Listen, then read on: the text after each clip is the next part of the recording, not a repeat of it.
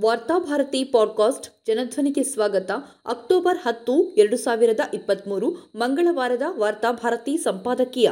ಜಾತಿ ಗಣತಿಗೆ ವಿರೋಧವೇಕೆ? ಬಿಹಾರದ ನಿತೀಶ್ ಕುಮಾರ್ ನೇತೃತ್ವದ ಸರ್ಕಾರ ಜಾತಿ ಗಣತಿಯ ವರದಿಯನ್ನ ಬಿಡುಗಡೆ ಮಾಡಿದೆ. ಇದರ ಬೆನ್ನಲ್ಲೇ ರಾಜಸ್ಥಾನದ ಕಾಂಗ್ರೆಸ್ ಸರ್ಕಾರವು ಜಾತಿ ಸಮೀಕ್ಷೆಗೆ ಆದೇಶವನ್ನು ನೀಡಿದೆ. ಕರ್ನಾಟಕದ ಮುಖ್ಯಮಂತ್ರಿ ಸಿದ್ದರಾಮಯ್ಯನವರು ಕೂಡ ಒಂದು ತಿಂಗಳಲ್ಲಿ ಜಾತಿ ಗಣತಿ ಕುರಿತ ಕಾಂತ ರಾಜ್ವ ಸರದಿ ಸರ್ಕಾರದ ಕೈಗೆ ಬಂದ ನಂತರ ಪರಿಶೀಲಿಸುವುದಾಗಿ ಹೇಳಿದ್ದಾರೆ.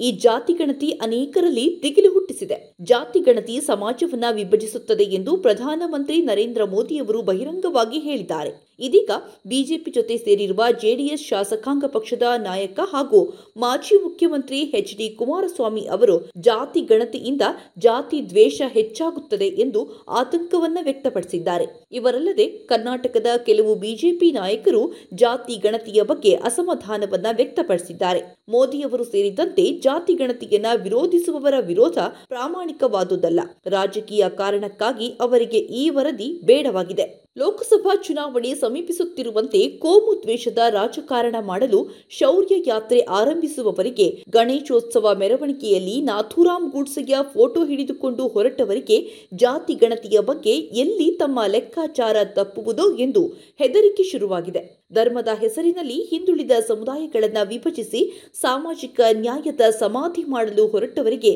ಸಹಜವಾಗಿ ಜಾತಿ ಗಣತಿ ಆತಂಕವನ್ನು ಮೂಡಿಸಿದೆ. ಸಾವಿರದ ಒಂಬೈನೂರ ತೊಂಬತ್ತರಲ್ಲಿ ವಿಪಿ ಸಿಂಗ್ ಪ್ರಧಾನಿಯಾಗಿದ್ದಾಗ ಶತಮಾನಗಳಿಂದ ಹಿಂದುಳಿದ ವರ್ಗಗಳಿಗೆ ಸೂಕ್ತ ಪ್ರಾತಿನಿಧ್ಯ ಒದಗಿಸುವುದಕ್ಕಾಗಿ ಮಂಡಲ್ ಆಯೋಗದ ವರದಿಯನ್ನ ಜಾರಿಗೆ ತರಲಾಗಿತ್ತು. ಆನಂತರ ಇದು ದೇಶದ ರಾಜಕಾರಣ ದಿಕ್ಕನ್ನೇ ಬದಲಿಸಿತು. ಇದನ್ನು ತಡೆಯಲು ಕಮಂಡಲ ರಾಜಕಾರಣವನ್ನ ಮುನ್ನೆಲೆಗೆ ತಂದು ಯಾರು ಅಯೋಧ್ಯೆಗೆ ರಥಯಾತ್ರೆ ಹೊರಟರೆಂದು ಎಲ್ಲರಿಗೂ ಗೊತ್ತಿದೆ. ವಿಪಿ ಸಿಂಗ್ ಪ್ರಧಾನಿಯಾಗಿದ್ದಾಗ ಜಾರಿಗೊಳಿಸಿದ ಮಂಡಲ ಆಯೋಗದ ವರದಿ ನಿಖರವಾದ ಅಂಕಿ ಅಂಶಗಳನ್ನ ಹೊಂದಿರಲಿಲ್ಲ ವಿಪಿ ಸಿಂಗ್ ಪ್ರಧಾನಿಯಾಗಿದ್ದಾಗ ಜಾರಿಗೊಳಿಸಿದ ಮಂಡಲ ಆಯೋಗದ ವರದಿ ನಿಖರವಾದ ಅಂಕಿ ಅಂಶಗಳನ್ನು ಹೊಂದಿರಲಿಲ್ಲ. ಸಾವಿರದ ಒಂಬೈನೂರ ಮೂವತ್ತೊಂದರ ಜನಗಣತಿಯ ದತ್ತಾಂಶಗಳ ಆಧಾರದಲ್ಲಿ ಈ ವರದಿ ಸಿದ್ಧವಾಗಿತ್ತು. ಅಂದಿಗೂ ಇದ್ದಿಗೂ ಸಾಕಷ್ಟು ಬದಲಾವಣೆಯಾಗಿದೆ. ಬಿಹಾರದ ಇತ್ತೀಚಿನ ಜಾತಿ ಜನಗಣತಿ ಪ್ರಕಾರ ಅತ್ಯಂತ ಹಿಂದುಳಿದ ವರ್ಗಗಳ ಪ್ರಮಾಣ ಒಟ್ಟು ಜನಸಂಖ್ಯೆಯ ಶೇಕಡ ಅರವತ್ಮೂರರಷ್ಟಿದೆ. ಇದರಲ್ಲಿ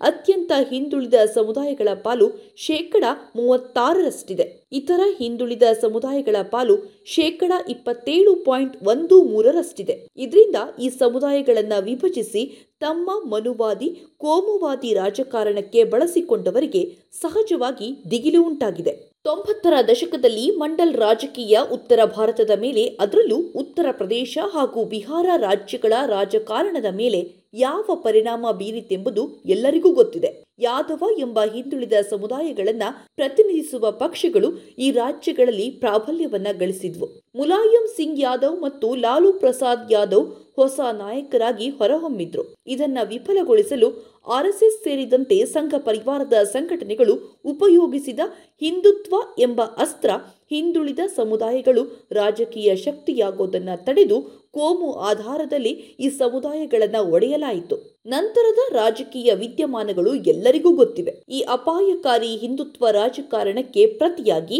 ನಿತೀಶ್ ಕುಮಾರ್ ಜಾತಿ ಗಣತಿ ನಡೆಸಿದ ಪರಿಣಾಮವಾಗಿ ಅತ್ಯಂತ ಹಿಂದುಳಿದ ಸಮುದಾಯಗಳು ಹೊಸ ಶಕ್ತಿಯಾಗಿ ಹೊರಹೊಮ್ಮಿದ್ದು, ಇದು ಸಂಘ ಪರಿವಾರದ ಬಿಜೆಪಿಯ ರಾಜಕೀಯ ಲೆಕ್ಕಾಚಾರಗಳನ್ನು ತಲೆಕೆಳುಗು ಮಾಡಿ ಹೊಸ ಬದಲಾವಣೆಗೆ ಕಾರಣವಾಗಬಹುದು ಎಂಬ ಸೂಚನೆಗಳು ಸ್ಪಷ್ಟವಾಗಿ ಗೋಚರಿಸುತ್ತಿವೆ. ಹಾಗಾಗಿಯೇ ರಾಷ್ಟ್ರ ಮಟ್ಟದಲ್ಲಿ ಜಾತಿ ಗಣತಿಯನ್ನ ನಡೆಸಬೇಕೆಂದು ಜಾತ್ಯತೀತ ಪಕ್ಷಗಳು ಮತ್ತು ಕಾಂಗ್ರೆಸ್ ಪಕ್ಷಗಳು ಒತ್ತಾಯಿಸತೊಡಗಿವೆ. ಇಂತಹ ಸಮೀಕ್ಷೆಯಿಂದ ಸಮಾಜದ ವಿವಿಧ ಸಮುದಾಯಗಳ ಆರ್ಥಿಕ, ಶೈಕ್ಷಣಿಕ ಹಾಗೂ ಸಾಮಾಜಿಕ ಸ್ಥಿತಿಗತಿಯ ಸ್ಪಷ್ಟ ಚಿತ್ರಣ ಸಿಗಬಹುದು ಎಂಬ ವಾದದಲ್ಲಿ ಹುರುಳಿಲ್ಲದಿಲ್ಲ ಒಂದು ವೇಳೆ ರಾಷ್ಟ್ರ ಮಟ್ಟದಲ್ಲಿ ಜಾತಿ ಗಣತಿ ನಡೆದು ಅದರ ಫಲಿತಾಂಶ ಬಹಿರಂಗವಾದರೆ ರಾಜಕೀಯ ಮಾತ್ರವಲ್ಲ, ಈಗಿರುವ ಮೀಸಲಾತಿ ಸ್ವರೂಪವು ಬದಲಾಗಬಹುದು. ಶತಮಾನಗಳಿಂದ ಶ್ರೇಣೀಕೃತ ಜಾತಿ ವ್ಯವಸ್ಥೆಯ ಹೊಡೆತದಿಂದ ತತ್ತರಿಸಿ ಹೋಗಿರುವ ಸಮುದಾಯಗಳನ್ನ ಕೋಮು ನಿಶೆ ಏರಿಸಿ ಹಿಡಿದಿಟ್ಟುಕೊಳ್ಳುವ ದಿನಗಳು ಕೊನೆಯಾಗುವ ಸೂಚನೆಗಳು ಮೇಲ್ನೋಟಕ್ಕೆ ಗೋಚರಿಸುತ್ತಿವೆ. ಇತರ ಹಿಂದುಳಿದ ವರ್ಗಗಳ ರಾಜಕೀಯ ಮತ್ತೆ ಮುಂಚೂಣಿಗೆ ಬರಬಹುದಾದ ಬೆಳವಣಿಗೆಗಳು ನಡೆಯುತ್ತಿವೆ. ಮಹಿಳಾ ಮೀಸಲಾತಿ ವಿಧೇಯಕ ಸಂಸತ್ತಿನಲ್ಲಿ ಮಂಡನೆಯಾದಾಗ